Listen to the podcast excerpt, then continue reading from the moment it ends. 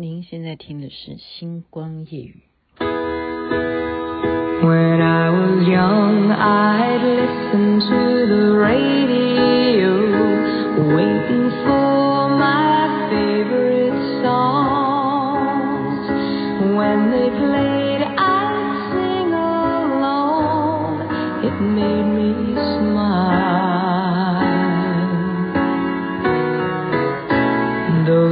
such happy times and not so long ago. How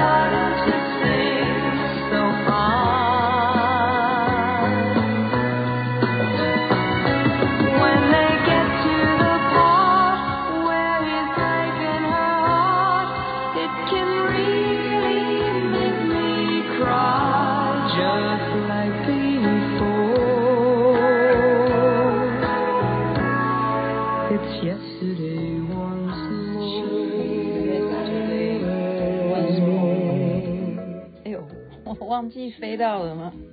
太好听了啊！我平常去 KTV 的话，都非常喜欢唱这首歌曲，卡本特的《Yesterday Once More》。您现在听的是星光夜雨徐雅琪分享好听的歌曲给大家。我看到这个典故啊，今天跟大家讲一下，谈谈历史嘛。我就想起来上次去越南，呃，我们在晚上很晚的时候，就是因为我们坐夜车，然后要去吃饭啊，因为我们都没有吃晚餐，然后就挑了一家餐厅，我们叫的是半只鸡啊，然后吃到最后呢，就忽然就给我们加菜，又给我们哦、另外加好几只鸡腿啊，不知道怎么一回事，然后我们就说啊赚到了，可是又吃不完，因为已经菜太多。然后今天就听听看这个典故，以后你就会明白为什么会加菜。好，这是在康熙的时候，我们都知道康熙，好，呃，乾隆下江南，但是康熙时代哦，他的这个勤政爱民就已经开始微服私访啊。有一天呢，他就来到了在阜成门呢，啊。阜成应该是属于哪一区啊？好了，这不重要。阜成，我是觉得说是不是类似东北哈？他就走进了有一家名叫蜜香居的一个酒馆。这个酒馆呢，哇，就是生意兴隆。然后楼上哈，特别是雅座，然后专供王公贵族嘛哈，这些贵公子呢都会来雅座这边吃。然后楼下呢就很吵闹，就是一般大众的饭菜哈，然后价格当然会便宜一点。那康熙当然是要往雅座去啊，然后这时候就点点菜啊哈，没有人知道他是皇帝哈，那就是一些酒菜就上来了，然后就自己在吃，然后就观察哈，因为他微服出巡的目的就是这样子，然后就看到哇。隔壁的雅座哈，也是王爷啊、公子啊，一看就就知道，看打扮就知道。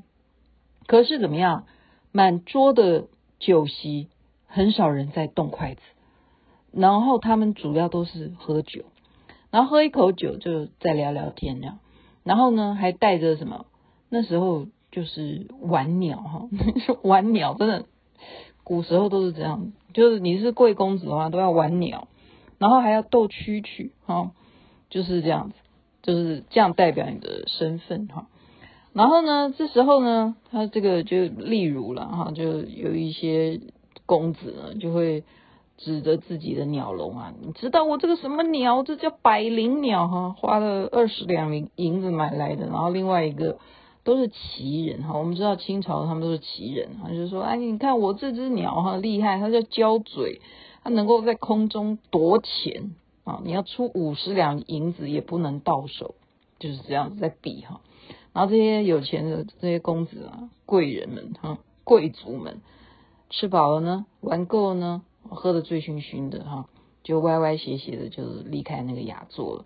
那那一桌的酒席呢，就都其实啊，有些菜根本连筷子都没有动，原封不动的就摆在那边。然后那康熙就是一个勤政爱民的人嘛，那看在眼里，觉得说我清兵入关啊，才五六十年呢，啊，你们搞什么东西哈？满族的官员对不对？八旗子弟这样子的奢靡啊，吃喝玩乐，然后吃吃这么这样子丰盛的酒菜，全部都没有吃嘛。然后就在那边，对不对？讲一些废话，在那边比这个什么鸟，在那边玩蛐蛐啊。他就觉得说，这是一个国家该有的现象吗？这样子，我们如果继续这样发展的话，这是一个哦族衰国王的征兆啊。他自己心里头很难过，所以这时候就付了酒钱，很感慨，就走下楼去。哎，奇怪，这楼下忽然呢、啊，那个跑堂的，就是店小二，就是说。来喽，来喽！刚出笼的肉包子来喽，请大家赶快来尝我们名满京师的百味香啊！哈，百味香，这个包子的名字叫百味香哈。这时候哇，这个店里头的马上就很多很多的人就涌进来了哈，而且是外面涌进来的哈。外面的这些人呢，就袒胸啊、露背啊，有些人就是。嗯，裤裤管儿都这样子卷起来的哈，一看就知道这一群这个人呢，就不像是刚刚那些达官贵族哈，这些人就看起来就是像拉车的啦，什么赶脚的、卖煤炭啊，就挖煤炭、卖力气干活的人哈，然后他们也没有要喝酒，他们就是赶快吃这个肉包子，赶快出笼就挤到前面就赶快买，然后边买边吃哈，吃完就立刻离开现场。然后这几笼肉包子呢，就一扫而光。然后，诶，康熙看到就觉得很奇怪啊，为什么会这样子呢？刚刚哦还在想说这家店这韭菜都没有人吃啊，是什么情况？然后这边就卖肉包子就这么好。然后他就问旁边这些壮汉：“你们为什么要来这边买肉包子呢？”然后这个壮汉就回答他说。这开什么玩笑？这开什么玩笑？是雅琪妹妹口头禅。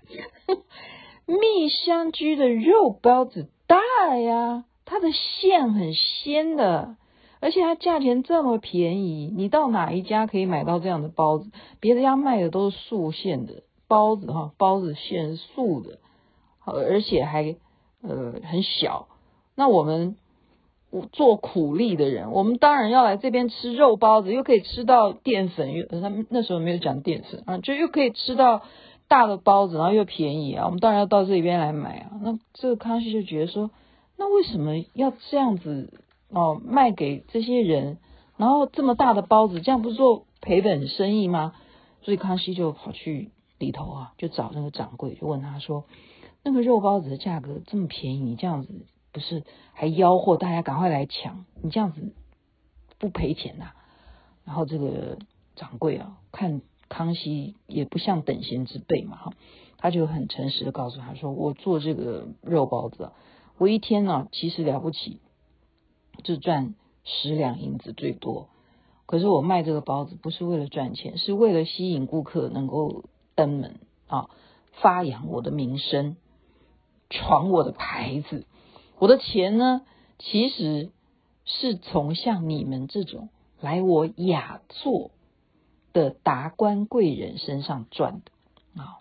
他就告诉康熙了，那如今呢，整个啊朝廷的官员呢，八旗子弟啊，他们呢就是专门爱来这边搞排场，哈，他们根本就不计较花钱是多少，只要能够把这些公子。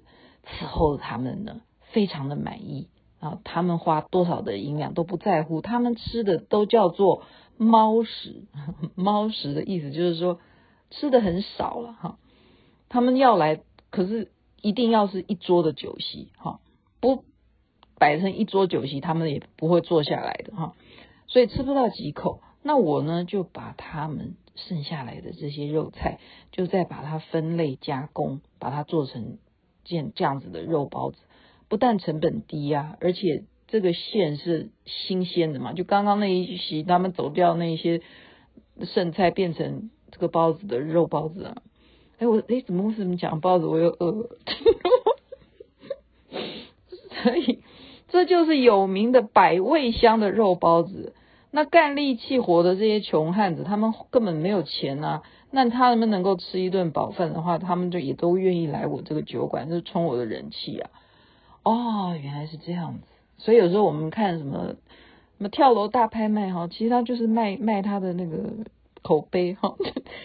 没有，这是我乱讲的啦。所以这个康熙呢，他就回到皇宫啊，就想起来，就把这个百味香的这个包子呢，他就觉得说啊，原来做生意是这样子哈，也就是提醒他说，目前这些奇人呢，这些贵族啊，他们其实真的是很浪费哈，所以他就写了三个字，叫做百味斋，就是来回味。当时那个包子百味香哈，然后呢又数了自己的名字啊，某年某月啊，就是他自己的名字啊啊，然后呢就派人送到了蜜香居。哇，这时候这个掌柜呢开什么玩笑？又来，看到的是皇上亲笔题的字，才想到说原来那天来问我的那个人是当今的天子啊。所以呢，他赶快就请人再做了一块金字的这个匾额哈，横匾就挂在他的殿堂前面。从此呢，这个蜜香居啊就改成了百味斋，因为皇帝写的字嘛哈，所以这个百味斋名气就一天比一天大，生意就更加的兴隆了。那康熙呢，就是为了这个百味斋提的这个匾额，心里还惦记的那一些。王公贵族族啊，他就派人家到呃百味斋去查访，怎么样？去把所有去过的人的姓名、官职还有地址，就在那一年春节呢。好，他他没有找他们算账，这个蛮好。所以我们就是各自，如果从哪个餐厅流出去的话，这个是要注意哈。他就在。那一年的春节呢，就依照这些姓名、官职，哈，他们有地址了嘛，哈，就送给他们一幅御书的对联，这是康熙写的，每个人都有一副哈，一模一样的，就是就多写几个，或者是他们怎么复制的，哈，就是 copy 皇上写的，这叫什么？一粥一饭，当思来之不易。半缕半丝，恒念物之为奸。其实这两句话适用到今天，哈，适用到今天。所以康熙呢，就是用皇帝的名义来教化、感化那些只知道图享乐啊，那不管天下安危的这些贵族。那据说呢，那些人真的看到这个就很惭愧啊，看到这个对联就觉得非常惭愧。那但是还是有些人是老样子啊，醉生梦死，继续过日子。但康熙的德政是非常有名的，所以今天就把这个故事分享给大家。那我刚刚讲就是说越南，我那时候吃菜，你现在明白吗？就是前面应该是我们是最后一桌了，因为我们到达的那个餐厅时间，它营业已经。